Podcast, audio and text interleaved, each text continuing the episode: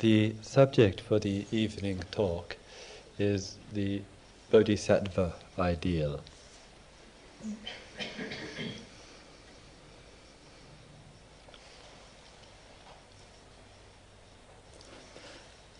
The um, concept bodhisattva, which is used widely in the Mahayana tradition, is, I would say, an endorsement and a clear encouragement to us as human beings to realize ourselves and simultaneously to re- realize in life our potential to make manifest our awarenesses. And one has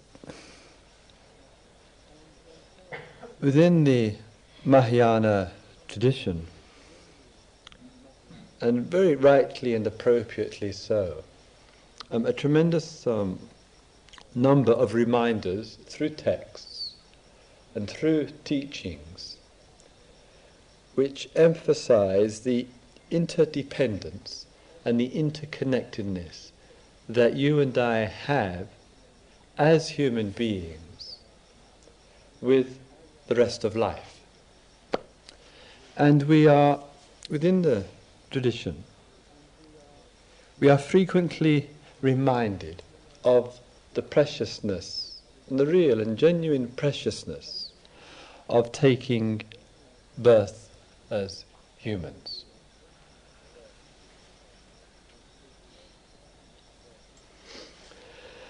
And we might speak of a full life, a life which is total as one which addresses the importance, the enormous importance, and, I would say an importance which uh, goes further than even this planet, which addresses in our life, in our human experience, the inner and the outer and the relationship to those two. And we say that totality in life is the embracing of the inner and the outer.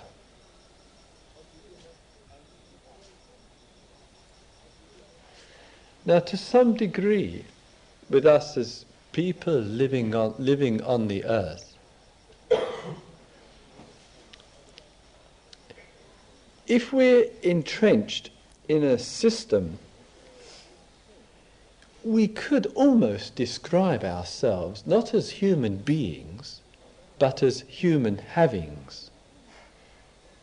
Because we're so preoccupied with having that our being is ignored and overlooked and, and actively neglected. So we might say in a total life, the preoccupation is not so much human having, but perhaps we might say human being and human doing. And human being represents the, our innate um, intelligence and wisdom and self knowledge and clarity. And human doing when it's complemented with human being, expresses itself as compassion, as an active, participatory concern in this world in a meaningful way. And when there is compassion and it is making itself manifest, we might say of that that it's the path towards the bodhisattva ideal. And we might even say that the bodhisattva therein is at work. And in the course of talking with you this evening, I would like to give um, just perhaps three or four examples of what, in my perception, I would consider of some people that I know personally who I would say are engaged in what I would call bodhisattva work. And we have I mean, in, in our um, knowledge, of course, a number of people in um, mind who are globally quite well known and who we might consider to be bodhisattvas in, in their particular tradition or out of it. But there are considerable number of people on earth in different ways who I might describe as being the unsung heroes, meaning people who are engaged in work which I could say is of that, we might say, of bodhisattva material. Let us put it like that. And so in recent times,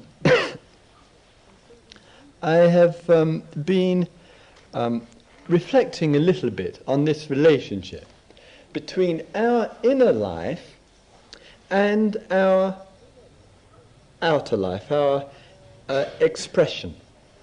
and one of the things which one notices, and I think this is fairly primary to all of this, is that there are people who see very clearly and very deeply who have a very profound and penetrative um, insights into life, into the nature of things, who um, express um, um a tremendous freedom from fear, from greed, from um, violence, from confusion, have a great deal of clarity, a certain um, detachment in life, a, a stability which goes with that detachment. And yet, somehow, one may feel, well, yet somehow, perhaps, there isn't that bodhisattva work, there isn't that outpouring um, in a sustained way of love and compassion for the world in a clearly manifest way.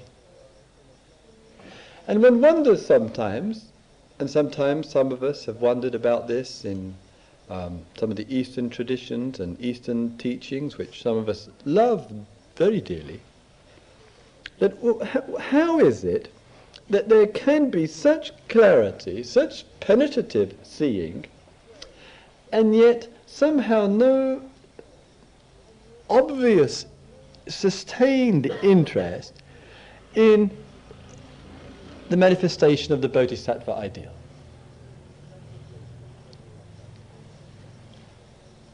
And is it possible that there can be that kind of detachment without that? And it seems to me that one of the protests, this now going historically now, one of the protests, and I think very rightly so, of the Mahayanist, and I'm not thinking here obviously of a place or a group of people or um, or a particular kind of um, obvious tradition. I'm talking about Mahayana spirit. That there was a protest, a historical one, quite a few centuries ago, where there was a, a real concern that men and women of serious contemplative practices, like you and I are engaged in, were not, in fact, taking that and finding ways to make that out there visible in the world. And therefore it appeared to be rather a, what would be referred to as a small vehicle, Hinayana, working for oneself with a um, general kindness for the world. And so it seems to me that the Mahayana spirit in that respect, the great uh, vehicle, is one which endorses serious, sustained work on oneself and endorses serious and sustained work for life, for the planet.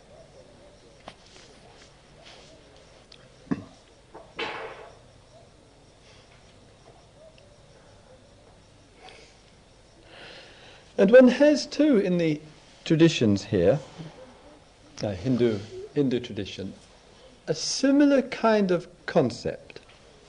And this concept is called the um, it's called karma yoga.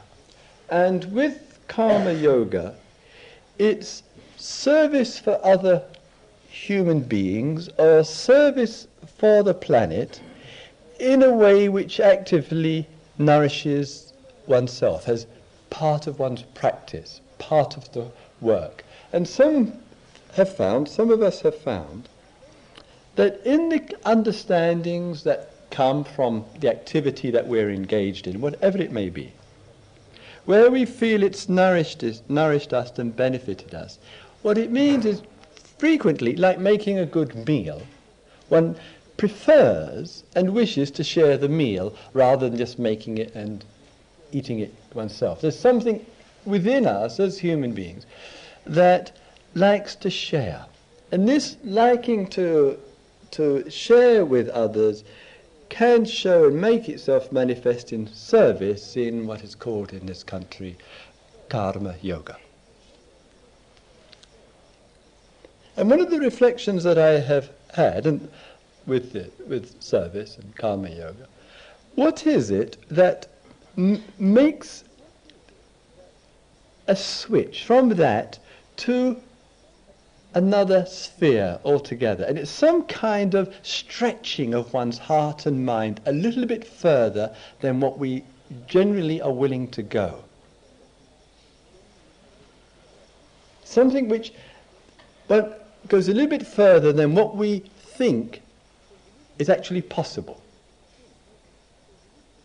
And that's where I want to touch on some examples here. And I think actual contemporary ones is um, far uh, uh, more appropriate. Um, I have um, a friend who's um, Joe, who is on the board of the uh, Buddhist Peace Fellowship, and that is the American board. And right this minute, as he has been for a few months, he's been in Guatemala. He's in Guatemala. Guatemala has, as many of you know, a long, long history of totally ignoring human rights. There's a long history of death squads, assassinations, threats, torture, imprisonment, the disappearance of countless numbers of people. And though through international protest, the work of Amnesty and other concerned people of the planet, there has been some slow but gradual reduction in this kind of terrorism of the right, of the left, of the state, of the army, of the military, and so forth. It still goes on. So, Joe went there, and he's working, which isn't officially recognized, and therefore a danger in itself.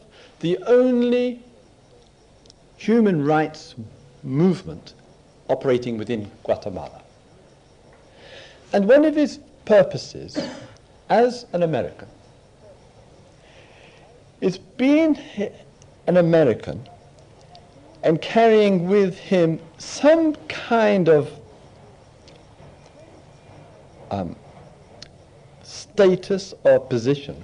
One of the works that he does with this human rights agency is to travel from one village to another, from one town to another, with somebody whose life is under threat from the death squad. And by his being with that person, it does give some small measure of protection to that person's life because he's an American. And he's written, I've received three or four letters from him. And he said he was in a village in Guatemala. And a young child of a family that he knows well and who he's very concerned about. A young, young child came up to him in the marketplace and said, Oh, Joe, Joe, Joe. And Joe said, he said to the boy, Joe speaks Spanish, look, don't, don't stand around me. Please, please go straight home. And, and, and the boy said, no, Joe, Joe, come with me. Let's go for a walk. Let's go and play. And in this case, Joe kept on having to say no to this little boy, go away, go home, because in this case, if he was seen with the boy, suspicions would be aroused. What's this American doing associating with this family? And then the family might be, be questioned because they're quietly registering protest. He's, he's, Joe is standing at the bus stop one day, and while standing at the bus stop, there's another American standing there.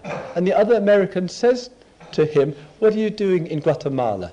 And Joe says, Well, um, I'm just um, visiting, having spending a little time.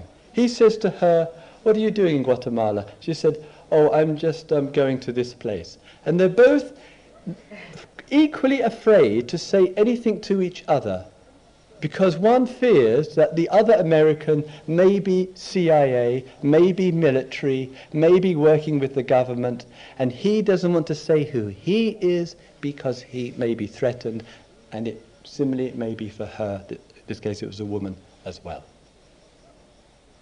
Day in, day out. Not knowing who you can speak to because of the risk you take in every time you speak.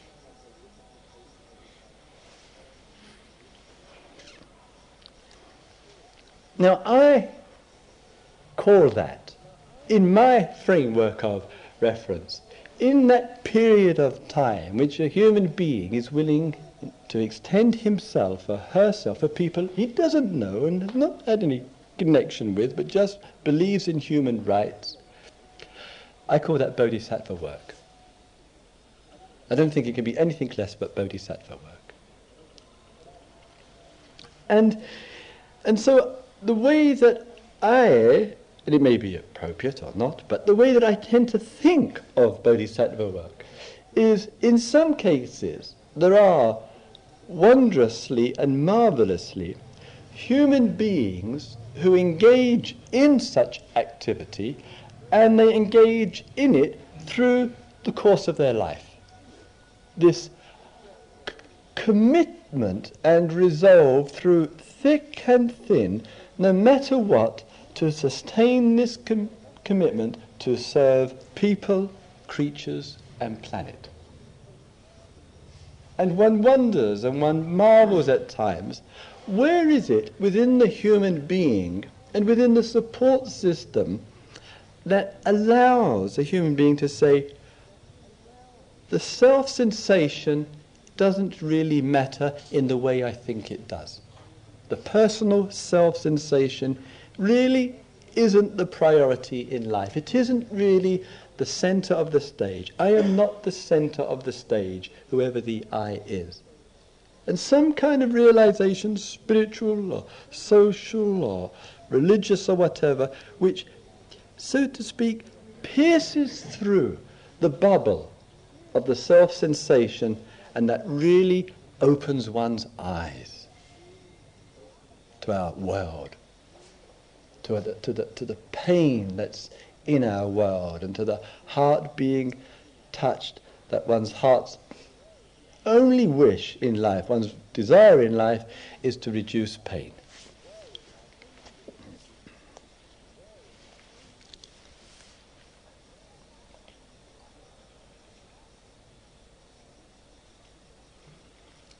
So then sometimes we wonder, we, we look at ourselves and we wonder, well, about our life and what we're doing with it and the way that it's forming and taking shape and what's unfolding and for us and where, where, where on earth, we might say, in literal terms, where on earth is our life going?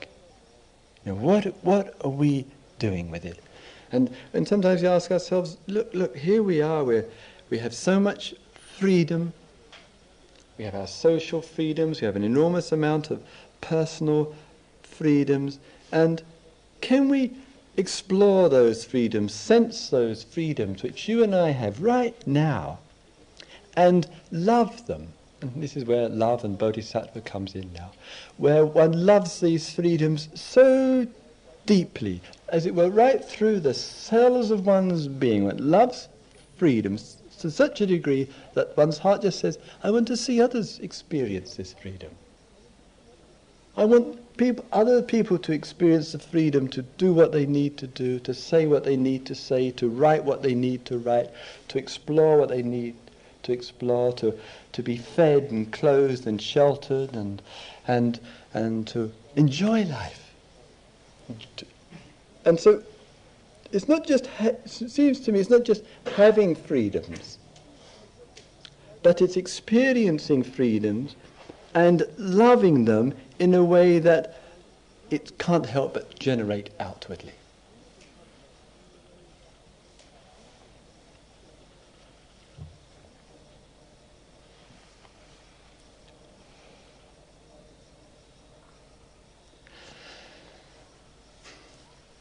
Mary Lightfoot, who uh, was sitting over there when we were facing the um, other di- direction before we turned around to this side to see how the action or reaction or non-action, whatever, um, was sitting over there. And Mary, for a number of us, has been a good friend for quite a few uh, years. And she works in this area as an independent social worker and relies on kindness and um, goodwill and support of quite a few uh, people. And in 1979, she decided she wanted to make a commitment to working in this area, in the villages around here. And she went out to a village and spent time in one of these uh, very tiny little villages or hamlets, we might describe them. And she discovered, and which many of us as Westerners, you know, it, you know, we can live in India, we can come to India, and we can go out pretty well as ignorant as when we went in. And she went into the villages and began meeting with the people.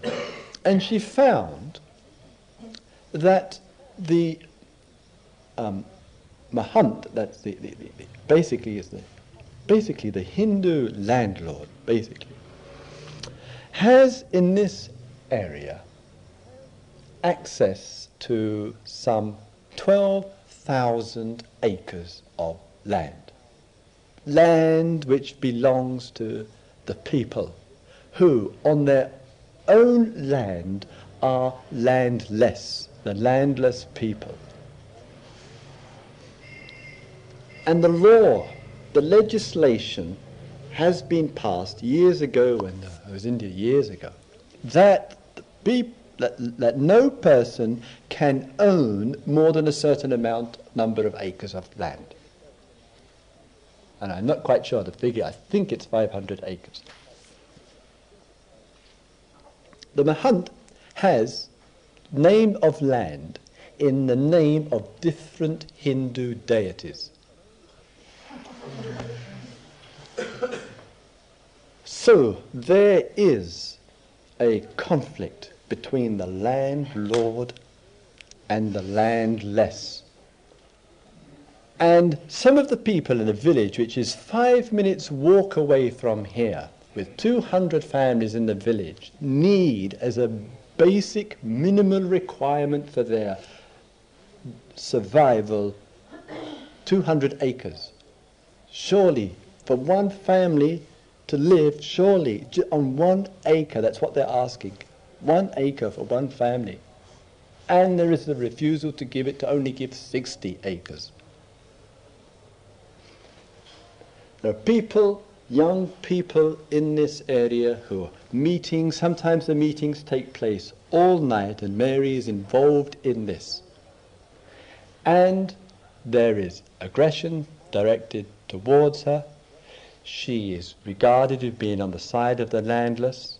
There are people, including local politicians, etc., etc., who are against her. It's not an easy situation to be in, day in, day out, one year after the next. That takes spirit, it takes courage, and I feel again it somehow communicates in these challenging situations what I would call that bodhisattva spirit, without placing too high uh, uh, label on it, but as it were, I think bringing it back down to earth a little bit.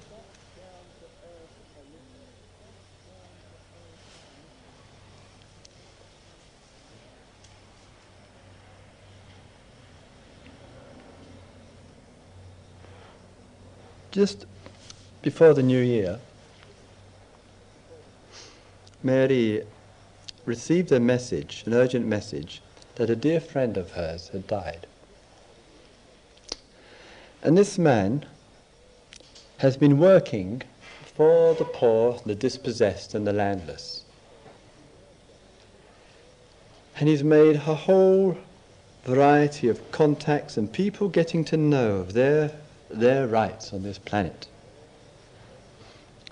And he works mostly in the Benares, in the Varanasi area. And he was on a trip out in Maharashtra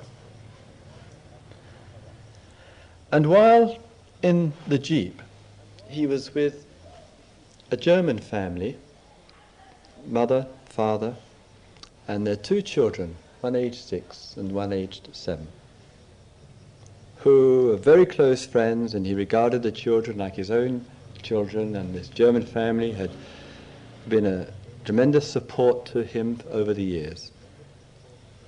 And while driving along, a truck went by and very tragically, the truck, materials on the truck, fell off the truck and fell onto the jeep.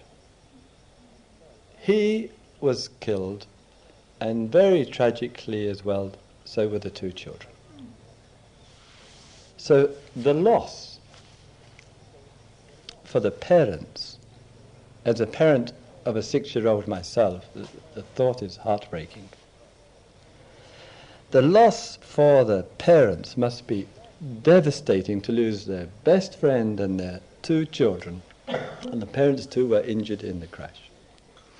And the loss too of the support where somebody acts as a, a, center, as a person in a network of people realizing that they are able to organize themselves and empower themselves because there are people around and say, yes, let's do it, let's, let's do this together, this organizing together. And people are doing that. And now this person who has, has, been, and has been a catalyst is gone. And what will it mean for those countless numbers of people in the villages who have lost their one great source of strength and hope?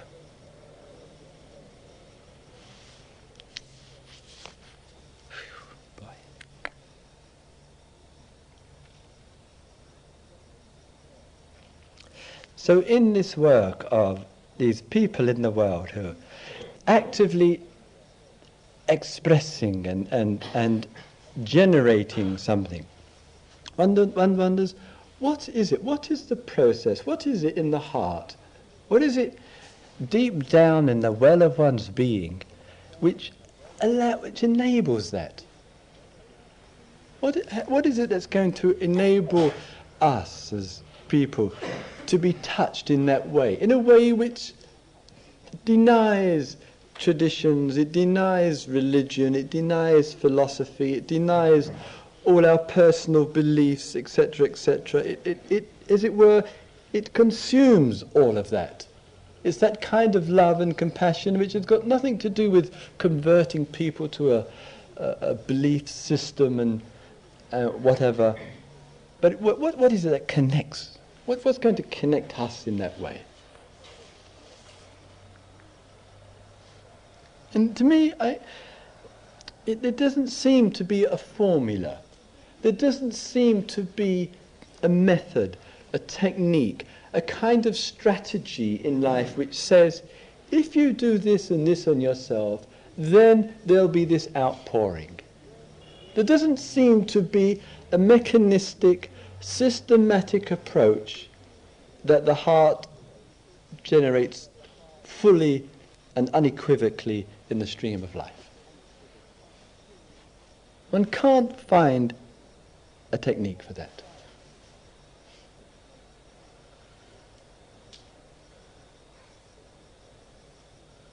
And so sometimes in that we are possibly inspired by example. We see, we see somebody and, we, and, that, and that says, wow, this person has so much love, so much energy, so much capacity, and, and we respond in that and we want to be the same way. Sometimes it's through the meditative processes of working on oneself. Sometimes it's through reflection. And sometimes it's just simply through opening our eyes and really looking at what's around us. And really, just really stopping and asking ourselves, well, here I have this life. What really matters? When it really comes down to it, what matters?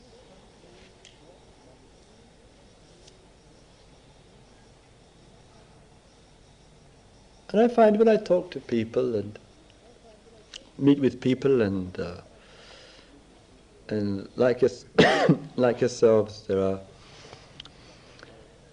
you know, in spite of everything, many extraordinary people on the earth. I mean, there are many, many people, and every person is in their own way, and in the way of compassion and the bodhisattva ideal.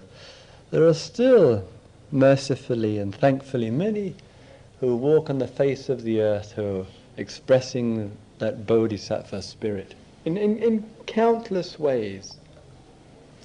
And, and they make life, they bring beauty to life, and they bring dignity and respect and reverence for life. And they are the real soil of the earth.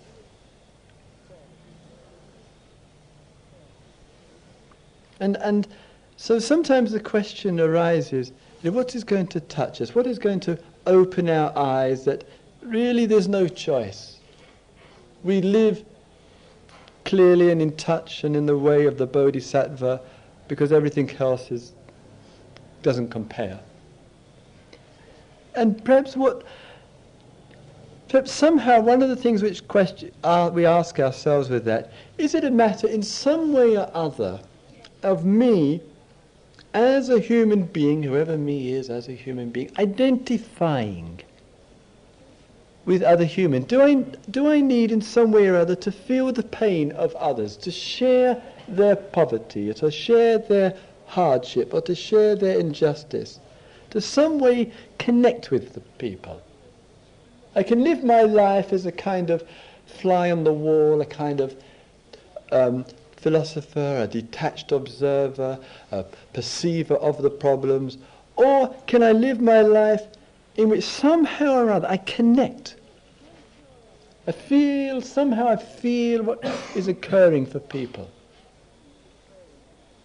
And when I notice that there are some people who do feel very much the pain of other people, I mean, really do the, the pain of, of, of of animals so abused and, and all these wonderful creatures who have no voice. You know, that, do you know how important that is? The animals of our planet, the creatures of our planet, have no voice. We are their voice. If we do not speak up for the animals and for the creatures, they will, as they are, will go systematically extinct. One every hour of the species is becoming extinct. Unless we speak, See, so what, what is it? What is it that in, in that? And yet, as I say, some people are very sensitive to life and their heart, their soul is very open. And unfortunately, the pain is felt genuinely inside. And what, and what does happen, it sometimes has a kind of paralyzing. One can't take the pain of the earth. There's too much pain. So instead of allowing, having the possibility for it to flow, it, it, it paralyzes. And there are people, there are women and there are men who have to work very hard on themselves to keep the tenderness for life and the softness and the love and the affection for life, to deal with the pain of being connected, and yet somehow through that to allow the flow to take place. To allow that bodhisattva spirit of giving, giving, giving, giving, giving. And when one says, I can't give any more, to say, I'm just beginning, giving, giving, giving, giving.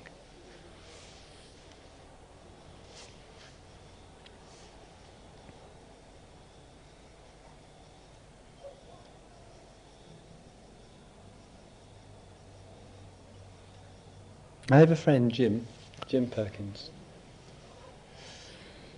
who, like the um, uh, others that I um, mentioned, Mary and Joe, who, who and I have talked many times together. And Jim went down to a place in Miami called Orlando. The main feature of Orlando is it has a nuclear weapon base. He had a number of meetings with non-violent activists, and they all shared their concern about the threat of nuclear violence, of the horror and terror of nuclear weapons, and felt that the constant expansion on the planet of these weapons was in fact a constant infringement and a sustained infringement on human rights and on one's religious rights. By having these imposed on, on the earth, on one's land, that they, are, that they were, are, in fact and in symbol, utterly anti-religious. His friends travelled secretly down to Miami, five of them. They made plans, and with bolt cutters, they crawled through the woods during the night. With the bolt cutters, cut the fence, climbed through the fence and went to where the missiles are assembled and then began to deface and hammer these missiles.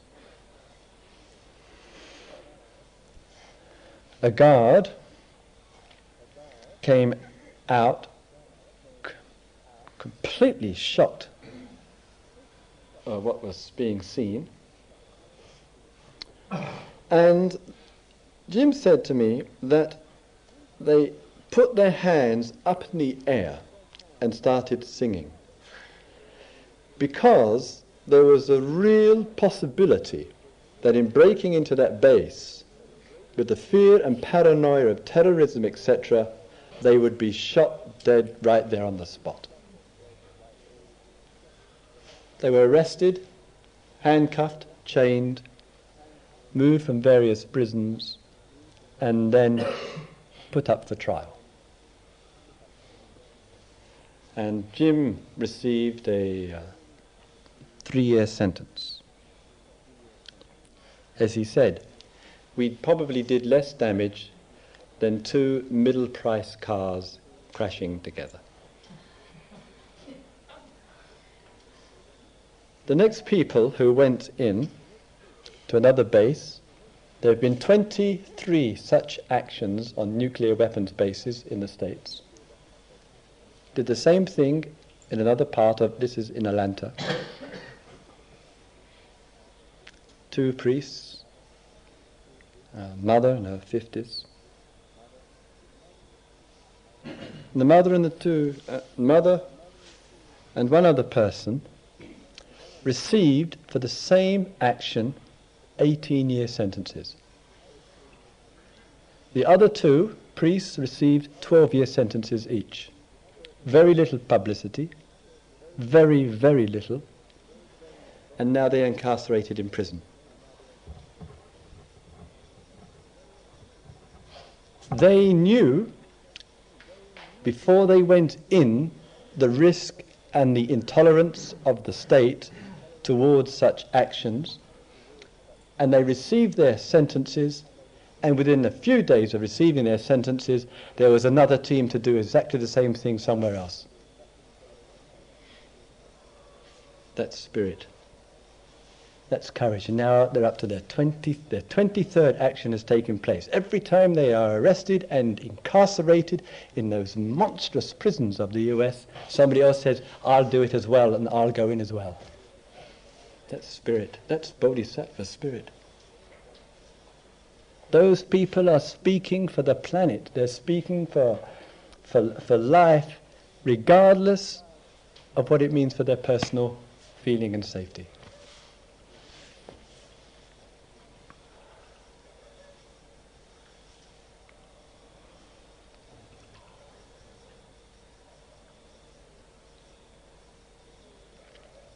So this this way of action and and that sometimes may show itself in social forms and political forms and personal forms, and it may show itself in the sustained commitment to the welfare of a human being or the welfare of a species or whatever.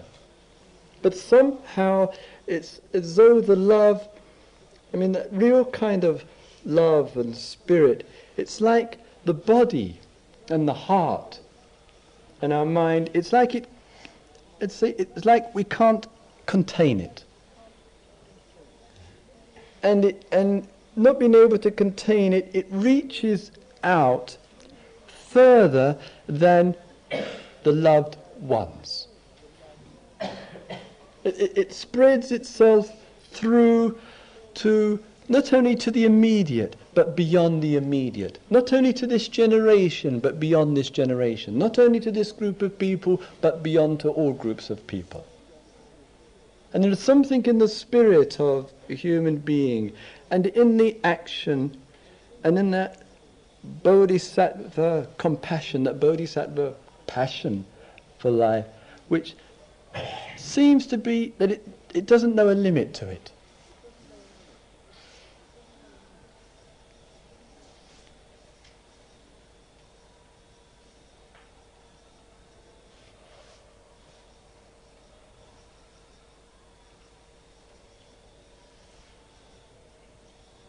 And there's no point in you and I saying, well, I would like to be like this, or I should be like this, or whatever.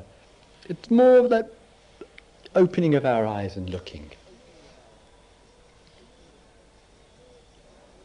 It's more those gestures of letting, letting go in order that something else may be perceived more clearly, may be felt in our life more clearly.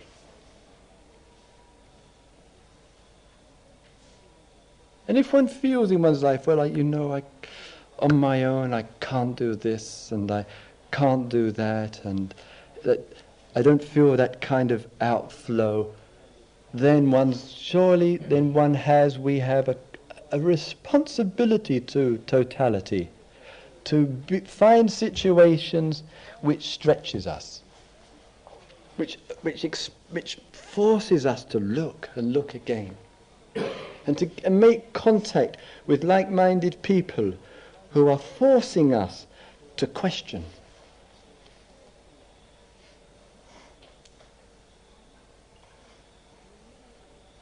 And there are many opportunities for that. That we overstretch ourselves and we're willing to do it again and again and again.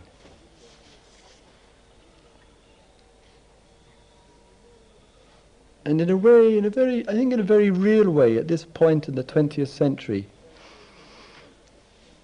it's the only hope for the planet. It's the only hope for the earth and for the peoples and the creatures of the earth if we move out of the drift of human having to being and doing.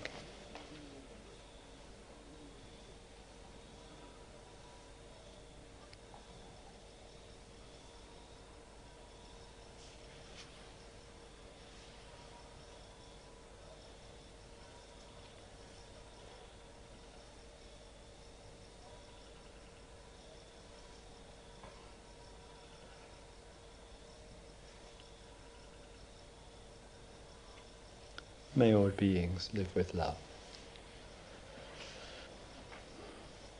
May all beings live with compassion.